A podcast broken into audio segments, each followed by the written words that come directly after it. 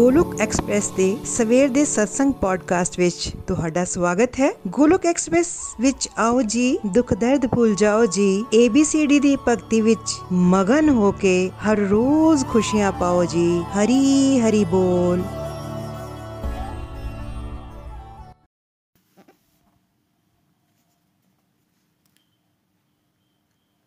जय श्री कृष्णा चैतन्य प्रभु नित्यानंदा श्री अद्वैत गदाधार श्रीवासादि गौर भक्त वृंदा हरे कृष्ण हरे कृष्ण कृष्ण कृष्ण, हरे हरे हरे राम हरे राम राम राम, हरे हरे। ओम नमो भगवते वासुदेवाय, ओम नमो भगवते वासुदेवाय, ओम नमो भगवते वासुदेवाय।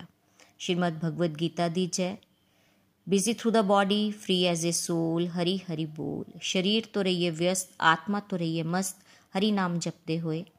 transform the world by transforming yourself ਖੁਦ ਨੂੰ ਬਦਲ ਕੇ ਹੀ ਤੁਸੀਂ ਦੁਨੀਆ ਨੂੰ ਬਦਲ ਸਕਦੇ ਹੋ ਨਾ ਸ਼ਸਤਰ ਤੇ ਨਾ ਸ਼ਾਸਤਰ ਤੇ ਨਾ ਧਨ ਤੇ ਤੇ ਨਾ ਹੀ ਕਿਸੇ ਯੁਕਤੀ ਤੇ ਮੇਰਾ ਤਾਂ ਜੀਵਨ ਪ੍ਰਭੂ ਆਸ਼ਰਿਤ ਹੈ ਸਿਰਫ ਔਰ ਸਿਰਫ ਤੁਹਾਡੀ ਕਿਰਪਾ ਸ਼ਕਤੀ ਤੇ ਹਰੀ ਹਰੀ ਬੋਲ एवरीवन ਹਰੀ ਹਰੀ ਬੋਲ ਜੈ ਸ਼੍ਰੀ ਰਾਧੇ ਕ੍ਰਿਸ਼ਨਾ ਜੈ ਸ਼੍ਰੀ ਰਾਮ ਅੱਜ ਦੇ ਪੰਜਾਬੀ ਪੋਡਕਾਸਟ ਵਿੱਚ ਤੁਹਾਡਾ ਸਭ ਦਾ ਸਵਾਗਤ ਹੈ ਦੋਸਤੋ ਅੱਜ ਪ੍ਰਭੂ ਦੀ ਵਿਸ਼ੇਸ਼ ਕਿਰਪਾ ਨਾਲ ਮੈਂ ਨੀਨੂ ਵਾਲੀਆ, ਪਠਾਨਕੋਟ ਤੋਂ ਗੋਲੋਕ ਐਕਸਪ੍ਰੈਸ ਦੇ ਸਵੇਰ ਦੇ ਸਤਸੰਗ ਨੂੰ ਪੰਜਾਬੀ ਵਿੱਚ ਤੁਹਾਡੇ ਨਾਲ ਸਾਂਝਾ ਕਰਨ ਜਾ ਰਹੀ ਹਾਂ।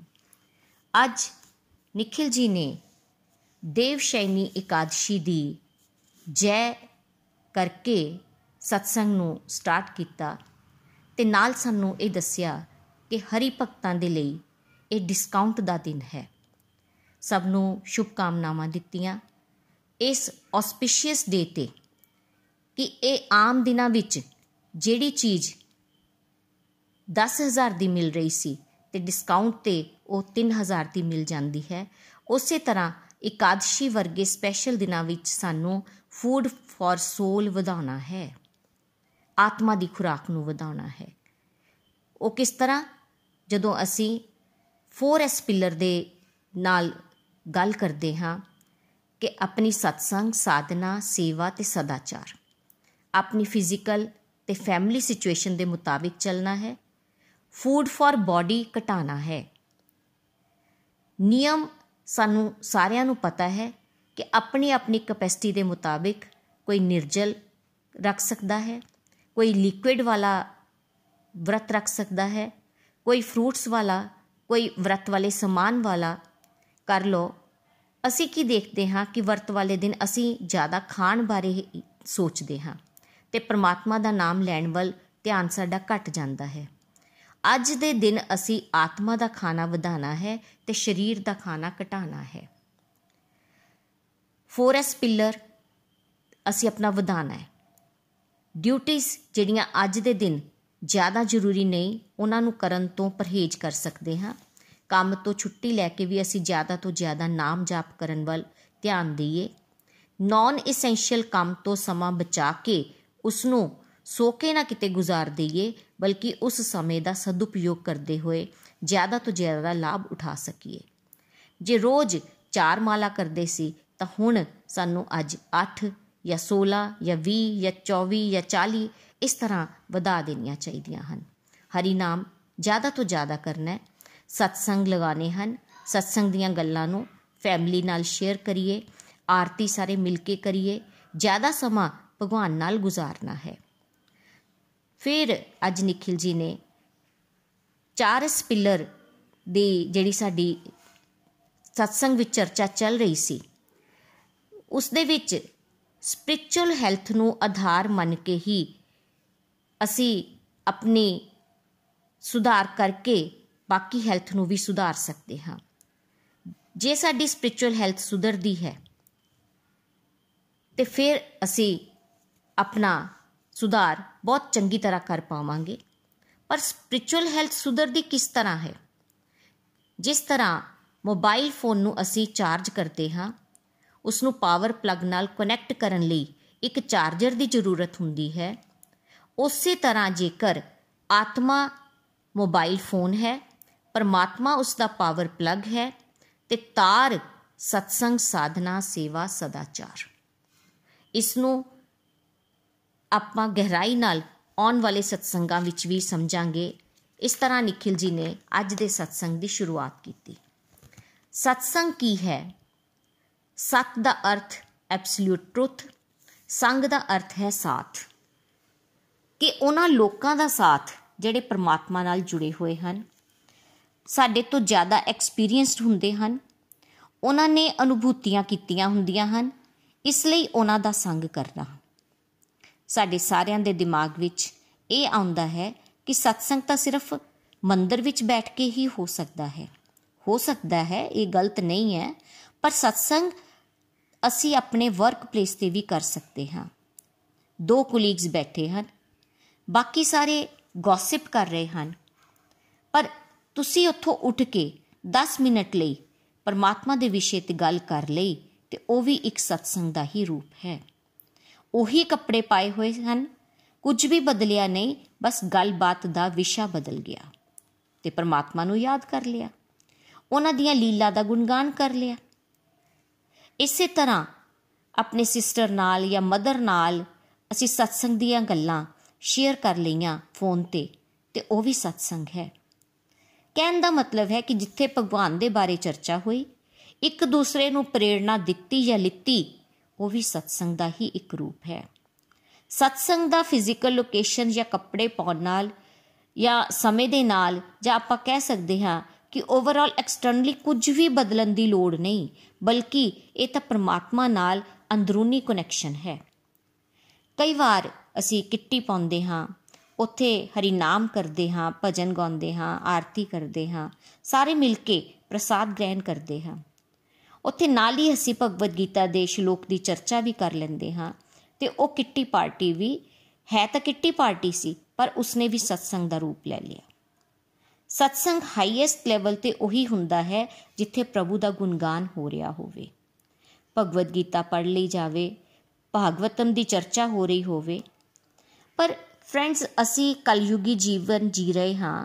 ਜ਼ਰੂਰੀ ਨਹੀਂ ਕਿ ਸਾਡੀ ਇਸ ਤਰ੍ਹਾਂ ਦੀ ਡਿਸਕਸ਼ਨ ਨਾ ਹੋ ਸਕੇ, ਪਰ ਜੇ ਅਸੀਂ ਉੱਥੇ ਬੈਠ ਕੇ ਨਿੰਦਾ ਚੁਗਲੀ ਨਾ ਕਰੀਏ, ਕਿਸੇ ਦੇ ਜੀਵਨ ਵਿੱਚ ਪੋਜ਼ਿਟਿਵਿਟੀ ਲਿਆ ਸਕੀਏ, ਕਿਸੇ ਨੂੰ ਗਾਈਡ ਹੀ ਕਰ ਦਈਏ ਕਿ ਉਹ ਸ਼ਰਾਬ ਨਾ ਪੀਵੇ, ਉਹ ਡੋਮੈਸਟਿਕ ਵਾਇਲੈਂਸ ਨਾ ਕਰੇ, ਕਿਉਂਕਿ ਇਸ ਨਾਲ ਉਸ ਦੀ ਗ੍ਰਸਤੀ ਬੜੀ ਖਰਾਬ ਹੋ ਰਹੀ ਹੈ।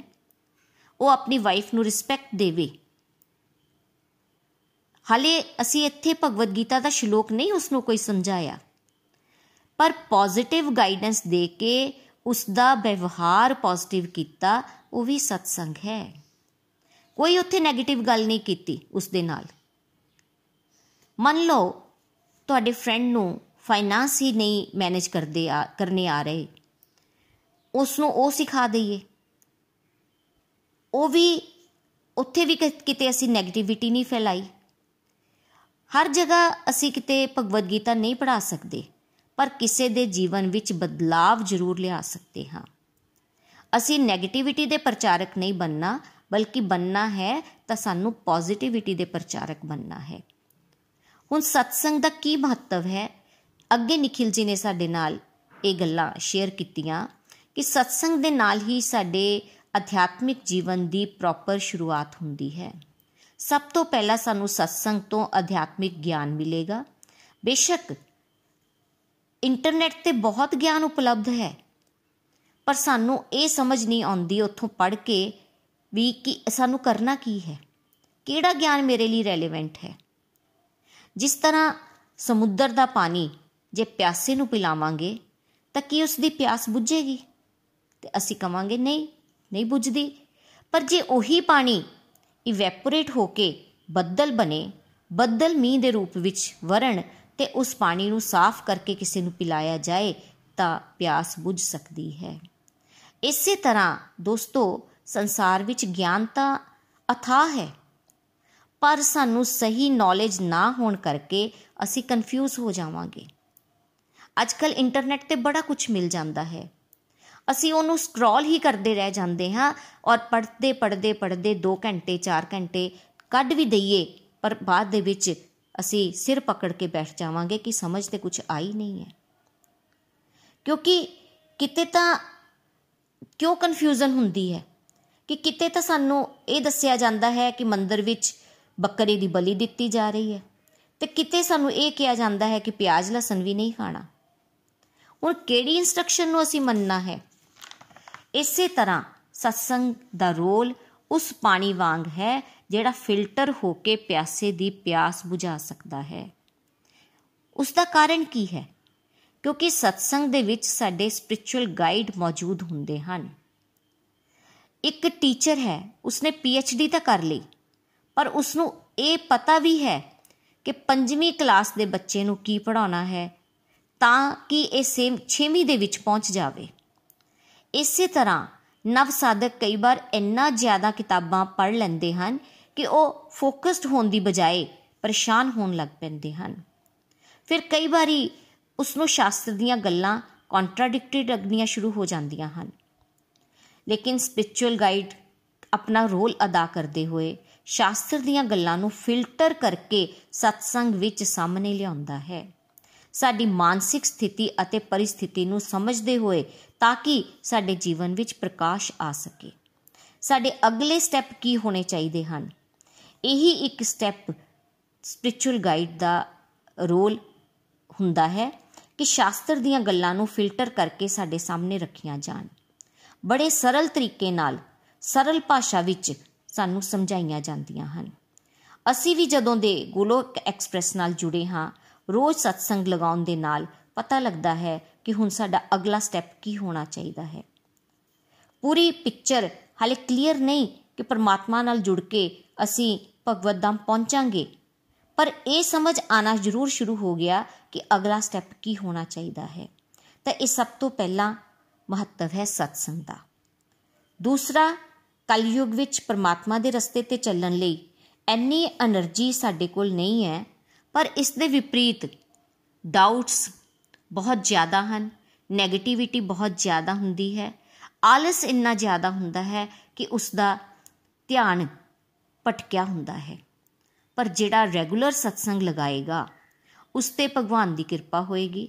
ਸਪਿਰਚੁਅਲ ਗਾਈਡ ਦੀ ਅਧਿਆਤਮਿਕ એનર્ਜੀ ਉਸ ਦਾ ਤੇਜ ਉਸ ਦੀ ਸਾਧਨਾ ਉਸ ਦੀ ਬਲ ਦੀ ਸ਼ਕਤੀ, ਸਾਧਨਾ ਬਲ ਦੀ ਸ਼ਕਤੀ ਰਿਲੀਜ਼ ਹੋ ਰਹੀ ਹੁੰਦੀ ਹੈ। ਇਸੇ ਲਈ ਕਿਹਾ ਜਾਂਦਾ ਸੀ ਕਿ ਸੰਤ ਮਹਾਤਮਾ ਦੇ ਤਦਰਸ਼ਨ ਮਾਤਰ ਨਾਲ ਹੀ ਕਲਿਆਣ ਹੋ ਸਕਦਾ ਹੈ। ਕਿਉਂਕਿ ਇੰਨੀ ਪੋਟੈਂਸੀ ਹੁੰਦੀ ਹੈ ਉਹਨਾਂ ਦੇ ਅੰਦਰ ਤੇ ਉਹਨਾਂ ਅਤੇ ਭਗਵਾਨ ਦੀ ਕਿਰਪਾ ਸ਼ਕਤੀ ਵੀ ਹੁੰਦੀ ਹੈ। ਪਰ ਗਲਤ ਧਾਰਨਾ ਸਾਡੇ ਮਨ ਦੇ ਵਿੱਚ ਕੀ ਹੁੰਦੀ ਹੈ? ਕਈ ਵਾਰ ਡਾਊਟਸ ਆ ਜਾਂਦੇ ਹਨ ਕਿ ਜੋ ਇਨਸਾਨ ਨੂੰ ਪਰਮਾਤਮਾ ਵੱਲ ਵਧਣ ਹੀ ਨਹੀਂ ਦਿੰਦੇ। ਸਾਡੇ ਡਾਊਟਸ ਕੀ ਹੁੰਦੇ ਹਨ? ਭਗਵਾਨ ਦੁੱਖ ਦਿੰਦੇ ਹਨ। ਕਿਉਂ ਮੈਂ ਭਗਤੀ ਕਰਾਂ? ਭਗਤੀ ਕਰਾਂਗਾ ਤਾਂ ਮੈਨੂੰ ਘਰ-ਬਾਰ ਛੱਡਣਾ ਪੈ ਜਾਵੇਗਾ। ਤੇ ਸਤਸੰਗ ਦਾ ਰੋਲ ਹੈ ਕਿ ਇਹਨਾਂ ਡਾਊਟਸ ਨੂੰ ਕਲੀਅਰ ਕਰਨਾ, ਦੂਸ਼ਿਤ ਬੁੱਧੀ ਨੂੰ ਕਲੈਰਿਟੀ ਦੇਣਾ, ਗਲਤ ਧਾਰਨਾਵਾਂ ਦੇ ਰਾਖਸ਼ਾਂ ਨੂੰ ਇੱਕ ਇੱਕ ਕਰਕੇ ਮਾਰਨਾ, ਸੰਤ ਬੁੱਧੀ ਤੇ ਪ੍ਰਹਾਰ ਕਰਦੇ ਹਨ। ਹਨੂਮਾਨ ਜੀ ਦੀ ਐਗਜ਼ਾਮਪਲ ਲੈਂਦੇ ਹੋਏ ਨikhil ji ਨੇ ਦੱਸਿਆ ਕਿ ਹਨੂਮਾਨ ਜੀ ਲੰਕਾ ਵੱਲ ਜਾ ਰਹੇ ਸੀ। ਰਸਤੇ ਵਿੱਚ ਉਹਨਾਂ ਨੂੰ ਰਾਖਸ਼ੀ ਮਿਲਦੀ ਹੈ, ਤਾਂ ਉਸ ਨੂੰ ਜ਼ੋਰ ਦੀ ਮੁੱਕਾ ਮਾਰਦੇ ਹਨ। ਉਸ ਦੇ ਮੂੰਹ ਵਿੱਚੋਂ ਖੂਨ ਨਿਕਲਿਆ, ਤਾਂ ਉਹ ਕਹਿੰਦੀ ਹੈ ਕਿ ਮੈਨੂੰ ਪਤਾ ਸੀ ਕਿ ਇੱਕ ਬੰਦਰ ਆਏਗਾ, ਉਹ ਮੈਨੂੰ ਮਾਰ ਕੇ ਰਾਵਣ ਦਾ ਵੀ ਵੱਧ ਕਰਵਾਏਗਾ। ਤਾਂ ਸੰਤ ਪਰਮਾਤਮਾ ਦੇ ਬਹੁਤ ਨਜ਼ਦੀਕ ਹੁੰਦੇ ਹਨ, ਉਹਨਾਂ ਦਾ ਕੰਮ ਮਿੱਠੀਆਂ-ਮਿੱਠੀਆਂ ਗੱਲਾਂ ਨਹੀਂ, ਬਲਕਿ ਬੁੱਧੀ ਤੇ ਪ੍ਰਹਾਰ ਕਰਨਾ ਹੁੰਦਾ ਹੈ ਤਾਂ ਕਿ ਬੁੱਧੀ ਸਾਡੀ ਠਿਕਾਣੇ ਤੇ ਆ ਸਕੇ। ਇਸੇ ਤਰ੍ਹਾਂ ਸਾਡੇ ਅੰਦਰ ਵੀ ਬਹੁਤ ਰਾਖਸ਼ ਹਨ ਜਿਹੜੇ ਸਾਨੂੰ ਈਸ਼ਵਰ ਵੱਲ ਵਧਣ ਨਹੀਂ ਦਿੰਦੇ। ਸਤਸੰਗ ਵਿੱਚ ਸਾਡੇ ਦ੍ਰਿਸ਼ਟੀਕੋਣ ਨੂੰ ਚੈਲੰਜ ਕੀਤਾ ਜਾਂਦਾ ਹੈ। ਸੋਚਣ ਤੇ ਸਾਨੂੰ ਮਜਬੂਰ ਕੀਤਾ ਜਾਂਦਾ ਹੈ ਕਿ ਜੋ ਅਸੀਂ ਸੋਚ ਰਹੇ ਹਾਂ, ਕਿ ਉਹ ਗੱਲ ਸਹੀ ਹੈ? ਅੰਦਰ ਸਾਡੇ ਗਿਲਟ ਕ੍ਰੀਏਟ ਹੋਣੀ ਸ਼ੁਰੂ ਹੋ ਜਾਂਦੀ ਹੈ ਰੀਅਲਾਈਜੇਸ਼ਨ ਆਣੀ ਸ਼ੁਰੂ ਹੋ ਜਾਂਦੀ ਹੈ ਕਿ ਕਿਸ ਤਰ੍ਹਾਂ ਅਸੀਂ ਪਰਮਾਤਮਾ ਨਾਲ ਅੱਜ ਤੱਕ ਤਾਂ ਅਨਫੇਅਰ ਹੀ ਰਹੇ। ਸੰਤ ਸਾਨੂੰ ਵਿਨਮਰ ਬਣਾਉਂਦੇ ਹਨ। ਅਸੀਂ ਸਾਰਾ ਜੀਵਨ ਪਰਮਾਤਮਾ ਨਾਲ ਵਪਾਰ ਹੀ ਕੀਤਾ, ਕਦੇ ਸ਼ੁਕਰੀਆ ਅਦਾ ਨਹੀਂ ਕੀਤਾ। ਤੇ ਸਤਸੰਗ ਵਿੱਚ ਬੈਠ ਕੇ ਸਾਨੂੰ ਸ਼ਰਮਿੰਦਗੀ ਆਉਣੀ ਸ਼ੁਰੂ ਹੋ ਜਾਂਦੀ ਹੈ। ਦੁੱਖ ਹੋਣਾ ਸ਼ੁਰੂ ਹੋ ਜਾਂਦਾ ਹੈ ਕਿ ਮੈਂ ਮਨੁੱਖ ਜਨਮ ਲੈ ਕੇ ਆਪਣਾ ਸਾਰਾ ਜੀਵਨ ਇਸੇ ਤਰ੍ਹਾਂ ਬਤੀਤ ਕਰ ਦਿੱਤਾ। ਗਲਤੀਆਂ ਨੂੰ ਅਸੀਂ ਰਿਅਲਾਈਜ਼ ਕਰ ਪਾਉਂਦੇ ਹਾਂ। ਆਮ ਆਦਮੀ ਮੰਨ ਲਓ 4 ਘੰਟੇ ਪੋਲਿਟਿਕਸ ਦੀ ਚਰਚਾ ਤਾਂ ਕਰੇਗਾ, ਉਹ ਬੀਜੇਪੀ ਤੇ ਕਾਂਗਰਸ ਦੀਆਂ ਕਮੀਆਂ ਕੱਢੇਗਾ, ਪਰ ਆਪਣੇ ਅੰਦਰ ਛਿਪੀ ਗੰਦਗੀ ਉਸ ਨੂੰ ਕਦੇ ਨਜ਼ਰ ਨਹੀਂ ਆਏਗੀ। ਸਤਸੰਗ ਦੀ ਸ਼ਕਤੀ ਨਾਲ ਸਾਡਾ ਦ੍ਰਿਸ਼ਟੀਕੋਣ ਅੰਦਰੂਨੀ ਹੋਣਾ ਸ਼ੁਰੂ ਹੋ ਜਾਵੇਗਾ। ਸਾਡੀਆਂ ਇੰਦਰੀਆਂ ਬਹਿਰਮੁਖੀ ਤੋਂ ਅੰਤਰਮੁਖੀ ਹੋਣੀਆਂ ਸ਼ੁਰੂ ਹੋ ਜਾਣਗੀਆਂ। ਆਤਮ ਮੰਥਨ ਵੱਲ ਸਾਡਾ ਧਿਆਨ ਜਾਵੇਗਾ। ਆਪਣੀਆਂ ਕਮੀਆਂ ਦਿਖਣੀਆਂ ਸ਼ੁਰੂ ਹੋ ਜਾਣਗੀਆਂ। ਕਈ ਵਾਰੀ ਤਾਂ ਆਪਣੀ ਪਰਸਨੈਲਿਟੀ ਨੂੰ ਲੈ ਕੇ ਨਫ਼ਰਤ ਹੋਣੀ ਸ਼ੁਰੂ ਹੋ ਜਾਂਦੀ ਹੈ ਕਿ ਮੇਰਾ ਅਸਲੀ ਰੂਪ ਕੀ ਇਹ ਹੈ? ਮੈਂ ਪਰਮਾਤਮਾ ਨਾਲ ਵੀ ਧੋਖਾ ਕੀਤਾ ਹੈ। ਮੈਂ ਉਸ ਬ੍ਰਹਮੰਡ ਦੇ ਸਵਾਮੀ ਨਾਲ ਧੋਖਾ ਕੀਤਾ ਜਿਸ ਨੇ ਮੈਨੂੰ ਜਿਉਣ ਲਈ ਸਾਹ ਦਿੱਤਾ। ਵੇਖਣ ਲਈ ਅੱਖਾਂ ਦਿੱਤੀਆਂ, ਹਰ ਇੰਦਰੀ ਦਿੱਤੀ, ਪਰ ਮੈਂ ਤਾਂ ਇਹਨਾਂ ਦਾ ਦੁਰਉਪਯੋਗ ਹੀ ਕਰਦਾ ਰਿਹਾ। ਕਦੇ ਉਸ ਪਰਮਪਿਤਾ ਪਰਮਾਤਮਾ ਦਾ ਆਭਾਰ ਵਿਅਕਤ ਨਹੀਂ ਕੀਤਾ। ਸਤਸੰਗ ਸਾਡੇ ਅੰਦਰ ਆਤਮ ਗਲਾਨੀ ਦਾ ਭਾਵ ਲਿਆਉਂਦਾ ਹੈ। ਤੇ ਇਸ ਤਰ੍ਹਾਂ ਜਦੋਂ ਅਸੀਂ ਰੈਗੂਲਰ ਸਤਸੰਗ ਕਰਦੇ ਰਵਾਂਗੇ, ਤੇ ਸਾਡੇ ਡਾਊਟਸ ਦਾ ਸਰਵਨਾਸ਼ ਹੋਣਾ ਸ਼ੁਰੂ ਹੋ ਜਾਵੇਗਾ। ਸਤਸੰਗ ਵਿੱਚ ਸਾਡੇ ਕੁਐਸਚਨਸ ਦੇ ਆਨਸਰਸ ਮਿਲਦੇ ਹਨ। ਗੂਗਲ ਤੇ ਉਹ ਆਨਸਰ ਨਹੀਂ ਮਿਲਦੇ। ਅਸੀਂ ਬਹੁਤ ਆਲਸੀ ਹਾਂ। ਹਰ ਵੇਲੇ ਹੱਥ ਵਿੱਚ ਸਮਾਰਟਫੋਨ ਰਹਿੰਦਾ ਹੈ। ਬੜੀਆਂ ਆਪਸ਼ਨਸ ਹਨ ਸਾਡੇ ਕੋਲ, ਜੋ ਮਰਜ਼ੀ ਅਸੀਂ ਖੋਲ ਕੇ ਦੇਖ ਲਈਏ। ਸਮਾਰਟ ਟੀਵੀ ਸਭ ਘਰਾਂ ਵਿੱਚ ਹਨ। ਰਿਮੋਟ ਪਕੜੋ, ਜੋ ਮਰਜ਼ੀ ਲਗਾ ਲਓ। ਹਰ ਬੰਦਾ ਦੁਨੀਆਦਾਰੀ ਵਿੱਚ ਫਸਿਆ ਹੋਇਆ ਹੈ। ਪੂਰੇ ਦਾ ਪੂਰਾ ਜੀਵਨ ਸਾਡਾ ਇਸ ਵੇਲੇ ਸੁਸਤੀ ਨਾਲ ਭਰਿਆ ਹੋਇਆ ਹੈ। ਸੈਂਸ ਗ੍ਰੈਟੀਫਿਕੇਸ਼ਨ ਵਾਸਤੇ ਉਹ ਹਮੇਸ਼ਾ ਉਤੇਜਿਤ ਰਹਿੰਦਾ ਹੈ। ਟੀਵੀ ਜਾਂ ਮੋਬਾਈਲ ਦੇਖ-ਦੇਖ ਕੇ ਅਸੀਂ ਆਪਣੀਆਂ ਸੰਸਾਰਿਕ ਕਾਮਨਾਵਾਂ ਤੇ ਹੋਰ ਕੀ ਪਾ ਕੇ ਉਸ ਨੂੰ ਪ੍ਰਜਵਲਿਤ ਕਰ ਰਹੇ ਹਾਂ। ਪਰ ਸਤਸੰਗ ਸਾਡੇ ਅੰਦਰ ਜਾਗਰਤੀ ਲਿਆਉਂਦਾ ਹੈ। ਕਨਵਿੰਸ ਤਾਂ ਅਸੀਂ ਸਾਰੇ ਸੀ ਕਿ ਸਵੇਰੇ ਸਤਸੰਗ ਸਾਨੂੰ ਲਗਾਉਣਾ ਚਾਹੀਦਾ ਹੈ। ਮਾਲਾ ਕਰਨੀ ਚਾਹੀਦੀ ਹੈ। ਪਰ ਕੀ ਅਸੀਂ ਕਰ ਰਹੇ ਸੀ? ਨਹੀਂ। ਮੈਂ ਤਾਂ ਇਹੀ ਕਵਾਂਗੀ ਕਿ ਆਲਸ ਕਈ ਵਾਰੀ ਆੜੇ ਆ ਜਾਂਦਾ ਸੀ। ਸਾਨੂੰ ਪਤਾ ਵੀ ਸੀ ਕਿ ਸਾਨੂੰ ਈਸ਼ਵਰ ਵਾਸਤੇ ਵੀ ਪ੍ਰਾਈਵੇਟ ਟਾਈਮ ਕੱਢਣਾ ਚਾਹੀਦਾ ਹੈ, ਪਰ ਕਦੇ ਕੱਢਿਆ ਹੀ ਨਹੀਂ। ਸਾਡੇ ਅੰਦਰ ਨਾ ਤਾਂ ਵਿਲ ਪਾਵਰ ਹੁੰਦੀ ਹੈ ਤੇ ਨਾ ਹੀ ਉਹ ਜੋਸ਼ ਹੁੰਦਾ ਹੈ ਤਾਂ ਕਿ ਅਸੀਂ ਆਪਣੀ ਸਾਧਨਾ ਵੱਲ ਧਿਆਨ ਦੇ ਸਕੀਏ, ਕੋਈ ਸੇਵਾ ਕਰ ਸਕੀਏ। ਕਲਯੁਗ ਦਾ ਪ੍ਰਭਾਵ ਹੀ ਐਸਾ ਹੈ ਕਿ ਅਸੀਂ ਦੁਨੀਆਦਾਰੀ ਦੀਆਂ ਚੀਜ਼ਾਂ ਨੂੰ ਲੈ ਲੈ ਕੇ ਖੁਸ਼ ਹੁੰਦੇ ਹਾਂ ਤੇ ਜਦੋਂ ਸਾਡੇ ਮਨ ਦੇ ਮੁਤਾਬਿਕ ਕੁਝ ਨਹੀਂ ਹੋਇਆ ਤੇ ਅਸੀਂ ਡਿਪਰੈਸ਼ਨ ਵਿੱਚ ਚਲੇ ਜਾਂਦੇ ਹਾਂ। ਸ਼੍ਰੀ ਪ੍ਰਭੂਪਾਦ ਜੀ ਨੇ ਦੱਸਿਆ ਕਿ 6 ਚੀਜ਼ਾਂ ਇੱਕ ਇਨਸਾਨ ਨੂੰ ਭਗਤੀ ਵਿੱਚ ਅੱਗੇ ਵਧਣ ਲਈ ਹੈਲਪ ਕਰਦੀਆਂ ਹਨ। ਉਸ ਦੇ ਵਿੱਚ ਨikhil ਜੀ ਨੇ ਸਾਨੂੰ ਦੱਸਿਆ ਕਿ ਸਭ ਤੋਂ ਪਹਿਲਾ ਹੈ ਜੋਸ਼, ਉਤਸ਼ਾਹ। ਭਗਵਾਨ ਨਾਲ ਪਿਆਰ ਕਰਨ ਲਈ, ਗੋਲੋਕ ਧਾਮ ਜਾਣ ਲਈ, ਜਗਤ ਕਲਿਆਣ ਵਾਸਤੇ ਸੇਵਾ ਕਰਨ ਲਈ। ਦਿਵਯ ਉਪਹਾਰ ਸਾਨੂੰ ਮਿਲੇਗਾ। ਸਤਸੰਗ ਵਿੱਚ ਸੁਣਦੇ ਹਾਂ ਕਿ ਡਿਵੋਟੀ ਨੇ 100 ਮਾਲਾ ਕਰ ਲਈ 108 ਮਾਲਾ ਕਰ ਲਈ। ਕਈ ਵਾਰ ਆਪਣੇ ਆਪ ਨੂੰ ਸ਼ਰਮ ਵੀ ਆ ਜਾਂਦੀ ਹੈ ਕਿ ਮੈਂ ਤਾਂ 60 ਸਾਲ ਦਾ ਹੋਣ ਲੱਗਿਆ ਜਾਂ ਮੈਂ 50 ਸਾਲ ਦਾ ਹੋਣ ਲੱਗਾ, ਤਾਂ ਮੈਂ ਤਾਂ ਅੱਜ ਤੱਕ ਦੋ ਮਾਲਾ ਨਹੀਂ ਕਰ ਸਕਿਆ। ਦਿਵਯ ਅਨੁਭੂਤੀਆਂ ਹੋਣਗੀਆਂ। ਜੇ ਪਹਿਲੇ ਸ਼ਰਦਾ ਦਾ ਪੌਦਾ ਛੋਟਾ ਸੀ ਤੇ ਹੁਣ ਸਤਸੰਗ ਸੁਣਨ ਨਾਲ ਉਸ ਨੂੰ ਪਾਣੀ ਤੇ ਖਾਦ ਮਿਲੀ ਉਸ ਨੂੰ ਉਹ ਵਾਤਾਵਰਣ ਮਿਲਿਆ, ਕਿਸ ਕਿਹੜਾ ਵਾਤਾਵਰਣ ਡਿਵੋਟੀ ਐਸੋਸੀਏਸ਼ਨ ਮਿਲੀ। ਤੇ ਹੌਲੀ ਹੌਲੀ ਸ਼ਰਦਾ ਵਧਣੀ ਸ਼ੁਰੂ ਹੋ ਗਈ। ਉਹ ਸ਼ਰਦਾ ਦਾ ਪੌਦਾ ਹੁਣ ਪੇੜ ਦਾ ਰੂਪ ਲਵੇਗਾ। ਸੰਸਾਰ ਵਿੱਚ ਤਾਂ ਜਰਾ ਵੀ ਕੋਈ ਦੁੱਖ ਤਕਲੀਫ ਆ ਜਾਏ, ਤਾਂ ਸਭ ਤੋਂ ਪਹਿਲਾਂ ਸਾਡੀ ਭਗਤੀ ਤਾਂ ਛੁੱਟਦੀ ਹੈ। ਸਤਸੰਗ ਛੁੱਟਦਾ ਹੈ। ਨਿੰਦਾ ਚੁਗਲੀ ਦੇ ਟਰੈਕ ਵਿੱਚ ਅਸੀਂ ਬੜੀ ਜਲਦੀ ਫਸ ਜਾਂਦੇ ਹਾਂ। ਹੌਲੀ ਹੌਲੀ ਜਦੋਂ ਅਸੀਂ ਸਤਸੰਗ ਲਗਾਉਂਦੇ ਰਵਾਂਗੇ ਲਗਾਉਂਦੇ ਰਵਾਂਗੇ, ਤੇ ਉਹ ਸ਼ਰਧਾ, ਨਿਸ਼ਠਾ ਦਾ ਰੂਪ ਲੈ ਲਏਗੀ। ਰੈਗੂਲੈਰਿਟੀ ਨਾਲ, ਸਤਸੰਗ ਕਰਨ ਨਾਲ ਮਾਇਆ ਦਾ ਅਟੈਕ ਜਲਦੀ ਨਹੀਂ ਹੋਵੇਗਾ। ਕੋਈ ਸਾਨੂੰ ਪਟਕਾ ਨਹੀਂ ਸਕਦਾ ਫਿਰ। ਤੇ ਪ੍ਰਕਾਸ਼ ਸਾਨੂੰ ਮਿਲਣਾ ਸ਼ੁਰੂ ਹੋ ਜਾਏਗਾ। ਪ੍ਰਹਿਲਾਦ ਮਹਾਰਾਜ ਜੀ ਦੀ ਉਦਾਹਰਨ ਦੇ ਕੇ ਨikhil ਜੀ ਨੇ ਸਾਨੂੰ ਦੱਸਿਆ ਕਿ ਪ੍ਰਹਿਲਾਦ ਮਹਾਰਾਜ ਦਾ ਬ੍ਰੇਨ ਵਾਸ਼ ਕਰਨ ਲਈ ਉਹਨਾਂ ਦੇ ਪਿਤਾ ਜੀ ਨੇ ਉਹਨਾਂ ਨੂੰ ਰਾਖਸ਼ਾਂ ਦੇ ਸਕੂਲ ਵਿੱਚ ਪਾ ਦਿੱਤਾ ਕਿ ਇਸ ਦਾ ਵਿਸ਼ਵਾਸ ਪਰਮਾਤਮਾ ਤੋਂ ਟੁੱਟ ਜਾਵੇ। ਪਰ ਪ੍ਰਹਿਲਾਦ ਮਹਾਰਾਜ ਨੇ ਬਾਕੀ ਸਕੂਲ ਦੇ ਬੱਚਿਆਂ ਨੂੰ ਵੀ ਰਾਖਸ਼ ਤੋਂ ਭਗਤ ਬਣਾ ਦਿੱਤਾ। ਉਹਨਾਂ ਨੇ ਲਗਾਤਾਰ ਨਾਰਦ ਮੁਨੀ ਨਾਲ ਸਤਸੰਗ ਕੀਤੇ ਹੋਏ ਸਨ। ਉਸ ਦੇ ਪ੍ਰਭਾਵ ਨਾਲ ਉਹਨਾਂ ਦਾ ਪਰਮਾਤਮਾ ਤੇ ਅਟੁੱਟ ਵਿਸ਼ਵਾਸ ਸੀ। ਇਸੇ ਤਰ੍ਹਾਂ ਦੋਸਤੋ ਸਤਸੰਗ ਸੁਣਨ ਦੇ ਨਾਲ ਛੋਟੀਆਂ-ਮੋਟੀਆਂ ਗੱਲਾਂ ਨਾਲ ਇਨਸਾਨ ਵਿਚਲਿਤ ਨਹੀਂ ਹੁੰਦਾ ਤੇ ਉਸ ਦੀਆਂ ਆਪਣੀਆਂ ਪੋਜ਼ਿਟਿਵ ਵਾਈਬਸ ਦੂਸਰਿਆਂ ਦੇ ਜੀਵਨ ਵਿੱਚ ਬਦਲਾਵ ਲਿਆ ਸਕਦੀਆਂ ਹਨ। ਸਾਰੇ ਭਗਤੀ ਕਰ ਰਹੇ ਹਨ, ਪਰ ਸਾਰੇ ਦੂਸਰਿਆਂ ਨੂੰ ਨਹੀਂ ਬਦਲ ਸਕਦੇ। ਬਦਲ ਉਹੀ ਸਕਦਾ ਹੈ ਜਿਸਨੇ ਸੈਲਫ ਫੋਕਸ ਕੀਤਾ ਹੋਵੇ, ਜਿਸਨੇ ਸੈਲਫ ਰਿਅਲਾਈਜੇਸ਼ਨ ਵੱਲ ਧਿਆਨ ਦਿੱਤਾ ਹੋਵੇ, ਜਿਨੇ ਲਗਾਤਾਰ ਸਤਸੰਗ ਕੀਤੇ ਹੋਣ। ਤੇ ਸਪਿਰਚੁਅਲ ਗਾਈਡ ਦੀ એનર્ਜੀ ਉਸ ਵਿੱਚ ਟਰਾਂਸਫਾਰਮ ਹੋਵੇਗੀ। ਉਸ ਦੀ ਬਾਣੀ ਦਾ ਪ੍ਰਭਾਵ ਵਧੇਗਾ ਉਸ ਦੇ ਅੰਦਰ ਪਿਓਰਿਟੀ ਆਣੀ ਸ਼ੁਰੂ ਹੋ ਜਾਏਗੀ। ਰੁਚੀ ਵਧਣੀ ਸ਼ੁਰੂ ਹੋ ਜਾਂਦੀ ਹੈ। ਉਸ ਨੂੰ ਯੁਕਤੀ ਮਿਲੇਗੀ ਕਿ ਕਿਸ ਤਰ੍ਹਾਂ ਕਿਚੜ ਵਿੱਚ ਰਹਿੰਦੇ ਹੋਏ ਵੀ ਕਮਲ ਬੰਨਣਾ ਹੈ। ਕਛੂਏ ਦੀ ਉਦਾਹਰਨ ਤੋਂ ਵੀ ਸਾਨੂੰ ਸਿੱਖਿਆ ਮਿਲਦੀ ਹੈ ਕਿ ਅਸੀਂ ਕਿਸ ਤਰ੍ਹਾਂ ਆਪਣੀਆਂ ਇੰਦਰੀਆਂ ਨੂੰ ਸੰਯਮ ਵਿੱਚ ਲਿਆਉਣਾ ਹੈ। ਜੇ ਅਰਜੁਨ ਭਗਵਾਨ ਕ੍ਰਿਸ਼ਨ ਤੋਂ ਗਾਈਡੈਂਸ ਨਾ ਲੈ ਰਿਹਾ ਹੁੰਦਾ, ਤਾਂ ਉਸ ਨੂੰ ਕਿਸ ਤਰ੍ਹਾਂ ਪਤਾ ਚੱਲਣਾ ਸੀ ਕਿ ਕਰਨ ਨੂੰ ਕਿਸ ਤਰ੍ਹਾਂ ਮਾਰਨਾ ਹੈ। ਯੁਧਿਸ਼ਟਰ ਨੂੰ ਵੀ ਝੂਠ ਨਹੀਂ ਬੋਲਣਾ ਪੈ, ਆਂਦਾ ਸੀ। ਕਿ ਅਸ਼ਵਥਾਮਾ ਮਰ ਗਿਆ। ਅਸ਼ਵਥਾਮਾ ਹਾਥੀ ਕਹਿ ਕੇ, ਕਹਿ ਦੇ ਕਿ ਮਰ ਗਿਆ। ਤੇ ਭਗਵਾਨ ਬੁੱਧੀ ਵਿੱਚ ਆ ਕੇ ਗਾਈਡ ਕਰ ਰਹੇ ਹਨ। ਕਈ ਵਾਰੀ ਝੂਠ ਵੀ ਬੋਲਣਾ ਪੈਂਦਾ ਹੈ। ਭੀਮ ਦੀ ਐਗਜ਼ਾਮਪਲ ਤੋਂ ਸਮਝਦੇ ਹਾਂ ਕਿ ਗਦਾ ਦਾ ਯੁੱਧ ਚੱਲ ਰਿਹਾ ਸੀ ਦੁਰਯੋਧਨ ਦੇ ਨਾਲ। ਭਗਵਾਨ ਨੇ ਗਾਈਡ ਤੇ ਕਰ ਦਿੱਤਾ।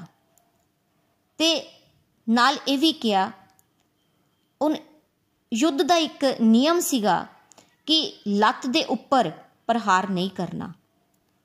ਪਰ ਇਸ਼ਾਰਾ ਕਰਨ ਤੇ ਜਿੱਥੇ ਨਹੀਂ ਮਾਰਨਾ ਸੀ, ਉੱਥੋਂ ਮਰਵਾਇਆ। ਕਹਿਣ ਦਾ ਮਤਲਬ ਹੈ ਕਿ ਸਪਿਰਚੁਅਲ ਗਾਈਡ ਯੁਕਤੀਆਂ ਦਿੰਦਾ ਹੈ। ਅਸੀਂ ਕਈ ਵਾਰੀ ਇਸ ਤਰ੍ਹਾਂ ਦਾ ਸੁਣਦੇ ਤੇ ਹੈ ਕਿ ਸੱਚ ਬੋਲਣਾ ਚਾਹੀਦਾ ਹੈ, ਸੱਚ ਬੋਲਣਾ ਧਰਮ ਹੁੰਦਾ ਹੈ ਔਰ ਗੁੱਸਾ ਕਰਨਾ ਅਧਰਮ ਹੁੰਦਾ ਹੈ।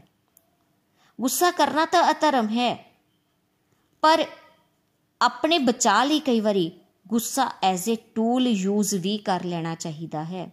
ਇਹ ਵੀ ਸਾਨੂੰ ਕੌਣ ਦੱਸਦਾ ਹੈ? ਸਪਿਰਚੁਅਲ ਗਾਈਡ ਦੱਸਦਾ ਹੈ। ਸਾਨੂੰ ਸਪਿਰਚੁਅਲ ਗਾਈਡ ਓਵਰਆਲ ਟੈਕਨੀਕਸ ਦੱਸਦੇ ਹਨ ਕਿ ਅਸੀਂ ਕਿਸ ਤਰ੍ਹਾਂ ਸਤਸੰਗ ਵਿੱਚ ਇਹਨਾਂ ਗੱਲਾਂ ਨੂੰ ਸਿੱਖ ਕੇ ਆਪਣੇ ਜੀਵਨ ਵਿੱਚ ਇੰਪਲੀਮੈਂਟ ਕਰ ਸਕੀਏ। ਸਤਸੰਗ ਵਿੱਚ ਇਹ ਵੀ ਦੱਸਿਆ ਜਾਂਦਾ ਹੈ ਕਿ ਵੱਡਿਆਂ ਦੀ ਇੱਜ਼ਤ ਕਰੋ, ਉਹ ਇੱਕ ਧਰਮ ਹੁੰਦਾ ਹੈ। ਪਰ ਜੇ ਕੋਈ ਗਲਤ ਕੰਮ ਕਰੇ, ਉਹ ਅਹੰਕਾਰੀ ਹੋ ਜਾਵੇ, ਤੇ ਤੁਹਾਨੂੰ ਕਈ ਵਾਰੀ ਸਟੈਂਡ ਵੀ ਲੈਣਾ ਪਵੇਗਾ। ਸਤਸੰਗ ਕਲੈਰਿਟੀ ਦਿੰਦਾ ਹੈ, ਯੁਕਤੀਆਂ ਦਿੰਦਾ ਹੈ ਕਿ ਸੰਸਾਰੀ ਜੀਵਨ ਵਿੱਚ ਕਿਸ ਤਰ੍ਹਾਂ ਪ੍ਰਾਈਵੇਟ ਵੀ ਤੁਹਾਨੂੰ ਆਪਣੀ ਭਗਤੀ ਰੱਖਣੀ ਪਵੇਗੀ। ਕਿਤੇ ਭਗਵਾਨ ਨੇ ਸੁਦਾਮਾ ਦੇ ਆਪੇ ਝੁੱਕ ਕੇ ਪੈਰ ਧੋ ਲਏ ਤੇ ਕਿਤੇ ਉਹ ਰਣਛੋੜ ਬਣ ਗਏ, ਕਿਤੇ ਅਰਜੁਨ ਦੇ ਡਰਾਈਵਰ ਬਣ ਗਏ ਤੇ ਕਿਤੇ ਕਦੇ ਬਾਲੀ ਨੂੰ ਛੁਪ ਕੇ ਕਿਸ ਤਰ੍ਹਾਂ ਮਾਰਨਾ ਹੈ, ਇਹ ਵੀ ਸਤਸੰਗ ਸਾਨੂੰ ਸਿਖਾਉਂਦਾ ਹੈ। ਕਿਹੜਾ ਕਰਮ ਕਰੀਏ, ਕਿਹੜਾ ਨਾ ਕਰੀਏ ਤੇ ਕਿਸ ਤਰ੍ਹਾਂ ਕਰੀਏ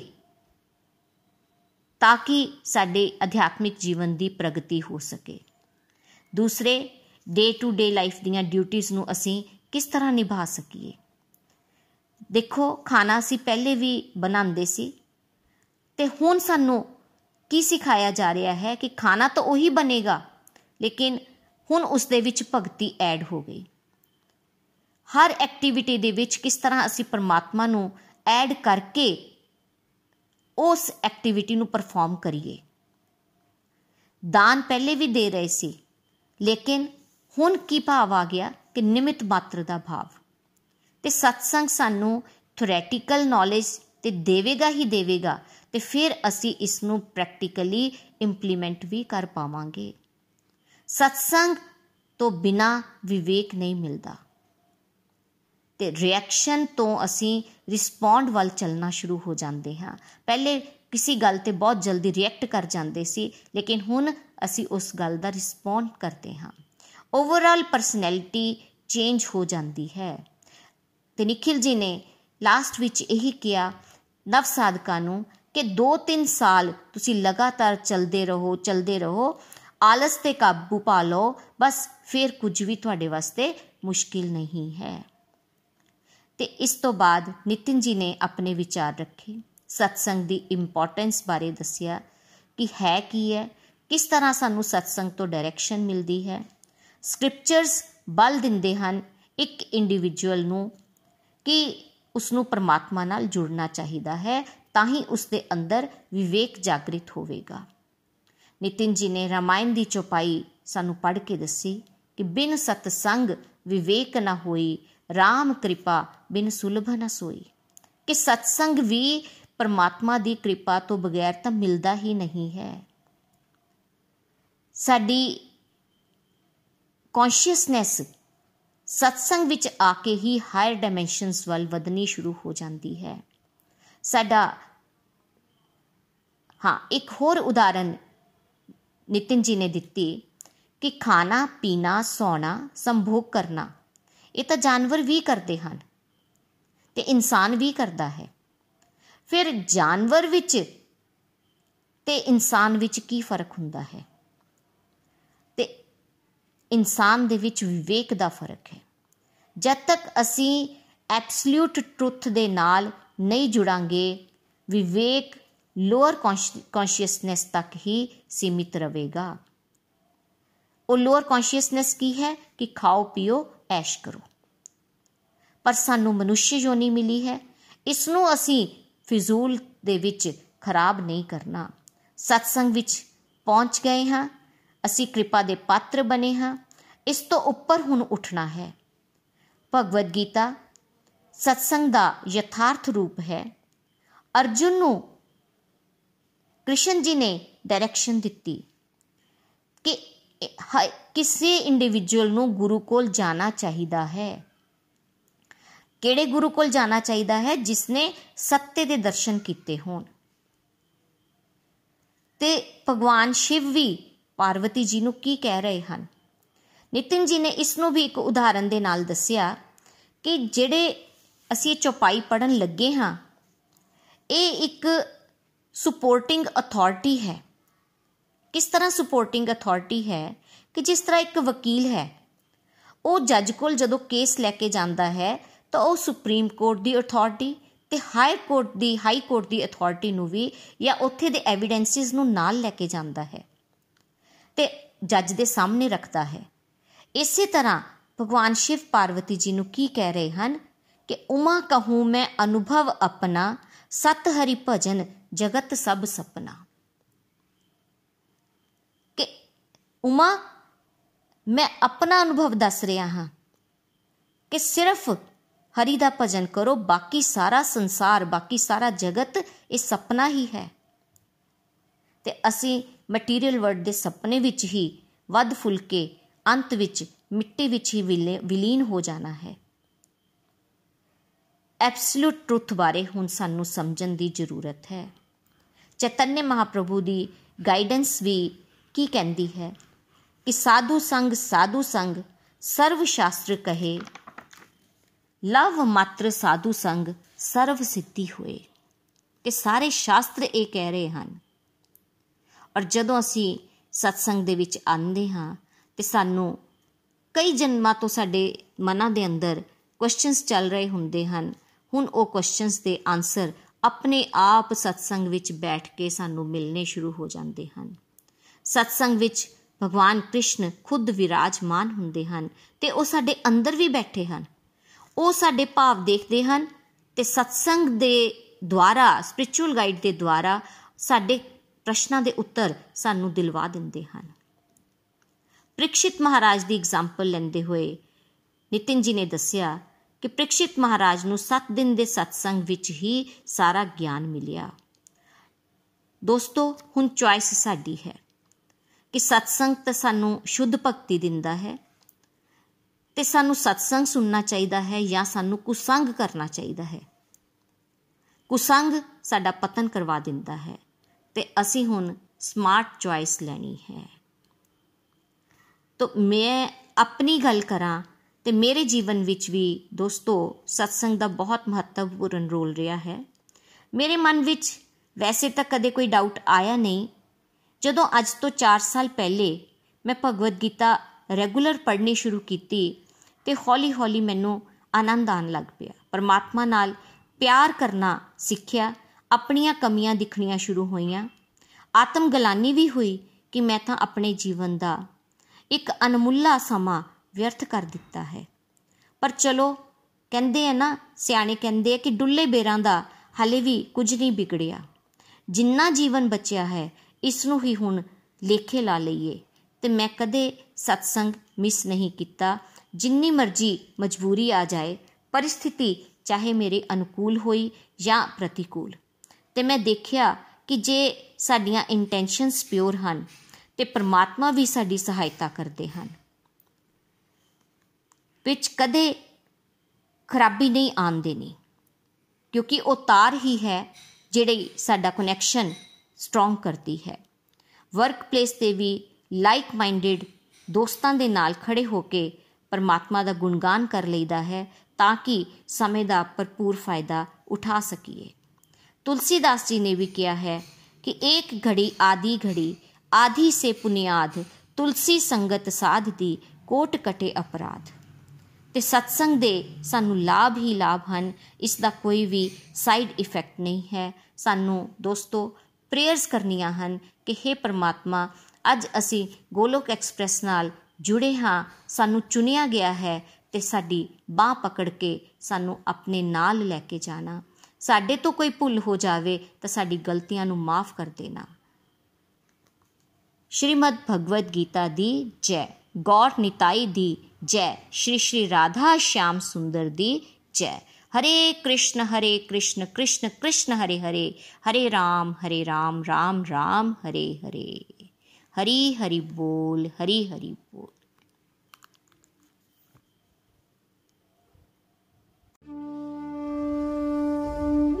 ਗੋਲੋਕ ਐਕਸਪ੍ਰੈਸ ਦੇ ਨਾਲ ਜੁੜਨ ਲਈ ਤੁਸੀਂ ਸਾਡੇ ਈਮੇਲ ਐਡਰੈਸ info@golokexpress.org ਦੇ ਰਾਹੀਂ ਸੰਪਰਕ ਕਰ ਸਕਦੇ ਹੋ ਜਾਂ ਸਾਡੇ WhatsApp ਜਾਂ Telegram ਨੰਬਰ 7018026821 ਨਾਲ ਵੀ ਜੁੜ ਸਕਦੇ ਹੋ, ਤੁਸੀਂ ਸਾਡੇ ਨਾਲ Facebook ਪੇਜ ਜਾਂ YouTube ਚੈਨਲ ਦੇ ਰਾਹੀਂ ਵੀ ਜੁੜ ਸਕਦੇ ਹੋ। ਹਰੀ ਹਰੀ ਬੋਲ।